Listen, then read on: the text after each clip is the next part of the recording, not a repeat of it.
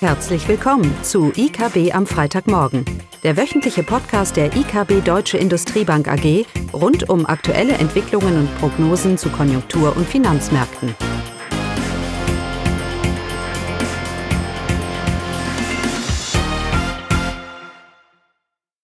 Willkommen zu IKB am Freitagmorgen mit Klaus Bauknecht und Caroline Vogt. Zu Jahresanfang wollen wir ganz kurz und knackig unsere Prognosen und Einschätzungen über wichtige Themen präsentieren. Und wir fangen an mit China. Mit China, okay. Wir sehen ja schon in den letzten Jahren eine Wachstumsverlangsamung und äh, da gehen wir auch davon aus, dass diese äh, sich fortsetzen wird bezogen auf eben, dass sich das Wachstumsmodell, die Wachstumsstruktur in China ändert und eben dieses starke Wachstum, was man in den vergangenen Jahren gehabt hat, dass das nicht mehr zu halten ist. Und natürlich gibt es auch Risiken bezogen auf die Konjunktur. Das sind natürlich die, die Handelsstreitigkeiten mit den USA, die sich äh, jetzt vielleicht etwas gelegt haben, weil es eine Annäherung gibt. Aber äh, das bleibt eben abzuwarten, wie nachhaltig das tatsächlich ist. Und zudem gibt es andere Risiken, wie das äh, Schattenbankensystem in Verbindung mit der großen oder mit der hohen Verschuldung, privaten Verschuldung in China. Das sind sicherlich Risiken, die vorhanden sind, aber unserer Meinung erst mittelfristig zum Tragen kommen könnten. Aktuell sehen wir nicht, dass das zu einem Konjunktur konjunkturellen Einbruch führen sollte, sondern wir sehen es eher so, dass die Konjunktur sich weiterhin verlangsamen wird und eben Wachstumsraten von deutlich über sechs Prozent nicht mehr zu halten sind äh, und eben die leichte Abschwächung äh, das zur Folge haben wird. 2019 ist China mit 6,2 Prozent wahrscheinlich gewachsen. Das vierte Quartal liegt ja noch nicht vor. 2020 gehen wir vom Wachstum von 6,0 Prozent aus und im darauffolgenden Jahr 2021 dann um 5,8 Prozent. Also nichts Dramatisches. Naja, wir haben das gesamte letzte Jahr über Risiken gesprochen und jetzt fangen wir dieses Jahr wieder an mit Risiken. Bleibt so. Zeigt natürlich auch, dass man viele Risiken vor sich herschiebt. Wir schieben den Brexit schon lange vor uns her, also die Implikationen dieses Brexits. Ähm, aber nichtsdestotrotz äh, haben wir die Einschätzung, dass für dieses Jahr diese globalen Risiken, die ja sehr im Fokus waren letztes Jahr, dass das abebt. Es hebt auch deshalb ab, weil wir Wahljahr in den USA haben und Trump hier Erfolge zeigen muss und dementsprechend auf Deals aus sein wird. Und dazu zählen eben auch die äh, Komplexität mit China unter, unter anderem. Also dieses Welt, das Risiko, Welthandel, Handelskrieg, äh, diese großen Themen, die erachten wir als weniger bedeutend für dieses Jahr. Grundsätzlich haben wir die Einschätzung, dass die Konjunktur, auch die Weltkonjunktur, äh, doch eher nach oben überraschen könnte. Teilweise aus Risiken heraus, teilweise, weil wir eben auch sehen, dass die Konjunktur gar nicht mal, die Dynamik in den, in dem zyklischen Entwicklung gar nicht mal so schlecht ist und auch die jüngsten Frühindikatoren weltweit eigentlich, eigentlich zeigen, dass das Bild durchaus ja hoffnungs äh, wie sagt man da hoffnungsvoll hoffnungs hoffnungsvoll hoffnungsvoll ist. Wir schauen natürlich auf die USA. Die große Frage da ist, wie lange wird diese Wirtschaft, wird dieses Wirtschaftswachstum anhalten, beziehungsweise kommt jetzt doch eine deutliche Korrektur oder nicht? Caroline. Ja, auch da gehen wir davon aus, äh, dass sich die Wirtschaft verlangsamen wird. Aber wir sehen eben weiterhin den sehr soliden und robusten Arbeitsmarkt und der Konsument, das ist ein wichtiger, bedeutender Anker für die US-Volkswirtschaft. Weiterhin 70 Prozent ist der Anteil am BIP. Und da gehen wir davon aus, äh, dass der US-Konsument sich weiter in einer, in einer sehr soliden Verfassung befindet und glauben von daher eben auch, dass das Wachstum in den USA weiterhin relativ robust bleiben wird. Im Lauf im Jahr 2019 hatten wir ein Wachstum von 2,3 Prozent und wir gehen davon aus, dass sich das etwas abschwächen wird auf ungefähr 1,9 Prozent in 2020. Aber 1,9 wäre immer noch ein ganz ja. ordentliches Wachstum. Vor allem im Kontext der anhaltenden Risiken, die man hier heraufbeschwört für die, für die USA. Und natürlich, wenn sich dieses Wachstum materialisiert, diese um die zwei Prozent, da ist sicherlich kein Raum für massive Zinssenkungen durch die FED. Denn die Notwendigkeit ist hier gar nicht gegeben. Das mag sich in 2021 wieder ändern. Aber für dieses Jahr würden diese Prognosen höchstens auf eine Zinssenkung der FED, sollte es denn zu erhöhter Volatilität wiederkommen und Unsicherheit auch vielleicht im Kontext des äh, US-Wahlkampfs, dass sich dann vielleicht doch das BIP etwas verlangsamt. So mag vielleicht noch eine Zinssenkung drin sein, aber sonst tatsächlich keine Zinssenkungen zu erwarten. Wir erwarten aber auch nicht, dass die Fed die Zinsen anheben wird. Dafür ist das US-Wachstum zu schwach, die Risiken zu hoch, die Unsicherheit auch dementsprechend hoch. Also das ist sicherlich nicht der Fall. Das sagen uns ja auch die Zinsmärkte. Das heißt, die Aktienmärkte, die Sorge für einen Einbruch ist sicherlich ist, ist nicht gegeben. Die Fed hat auch noch Spielraum. Aber natürlich so der große Wurf nach, nach vorne, was Ertragsgewinnsteigerungen angeht, ist sicherlich auch ausgereizt. Ähm, und über all dem hängt eben weiterhin die Sorge, sollten mal Konjunkturdaten sich kurzfristig eintrüben, würde man das natürlich dann sehen als der Beginn einer großen Abkühlung, bedeutenden Abkühlung. Von daher ist sicherlich mit einer erhöhten Volatilität auf den Aktien- und Zinsmärkten dieses Jahr ähm, zu rechnen.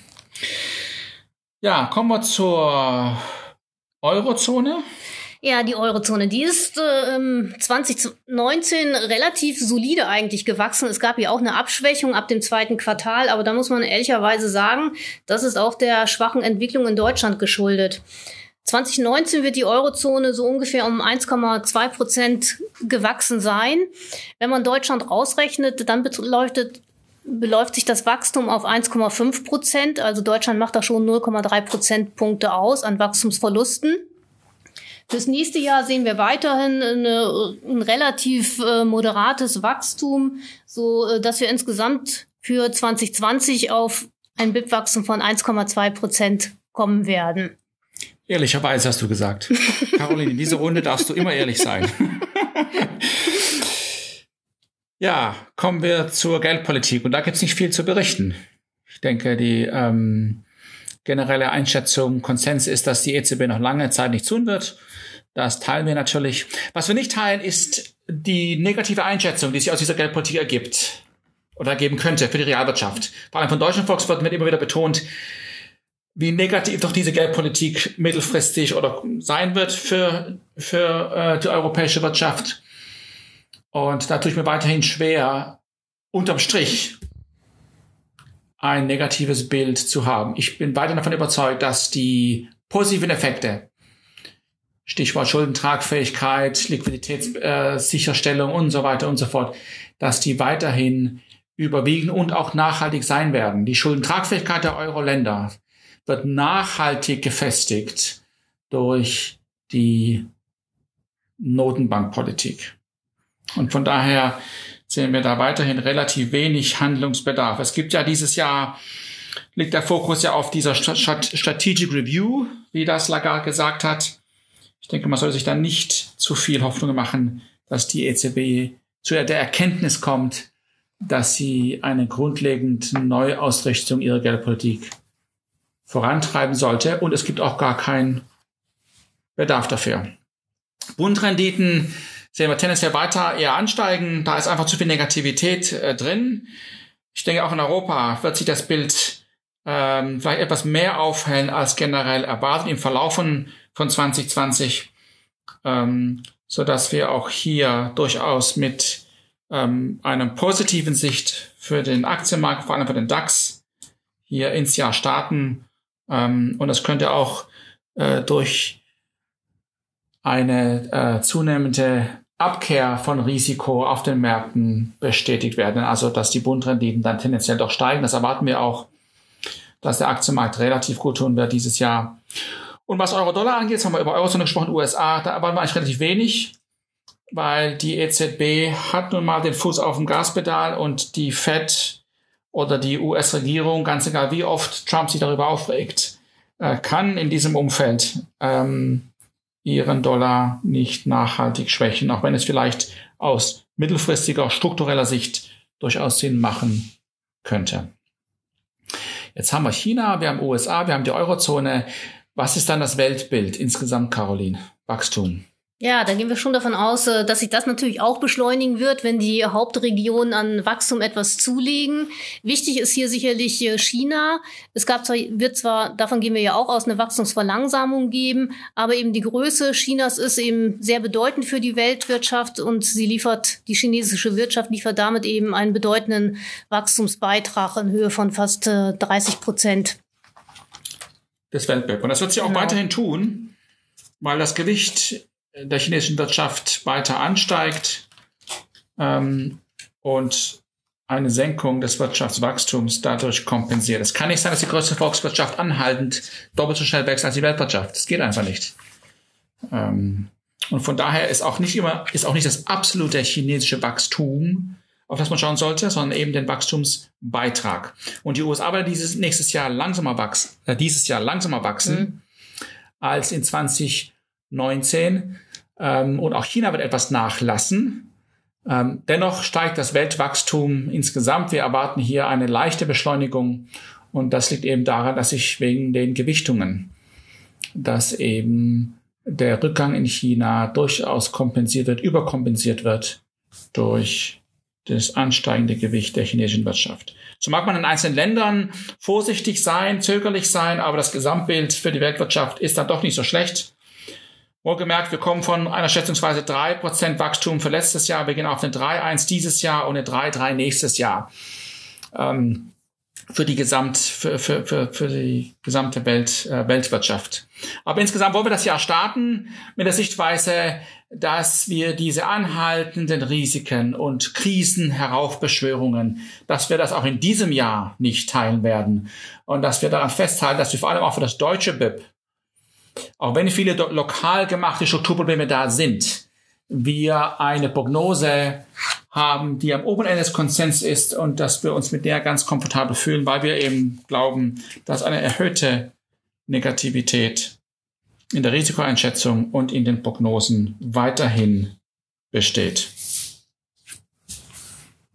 Damit hätten wir es zu Jahresanfang. Okay, einen guten Start. Ja, schönes Wochenende. Tschüss. Tschüss.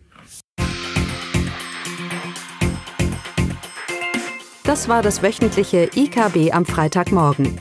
Sie wollen immer über neue Ausgaben informiert bleiben? Dann direkt den Podcast abonnieren. Oder besuchen Sie uns unter www.ikb-blog.de slash podcast.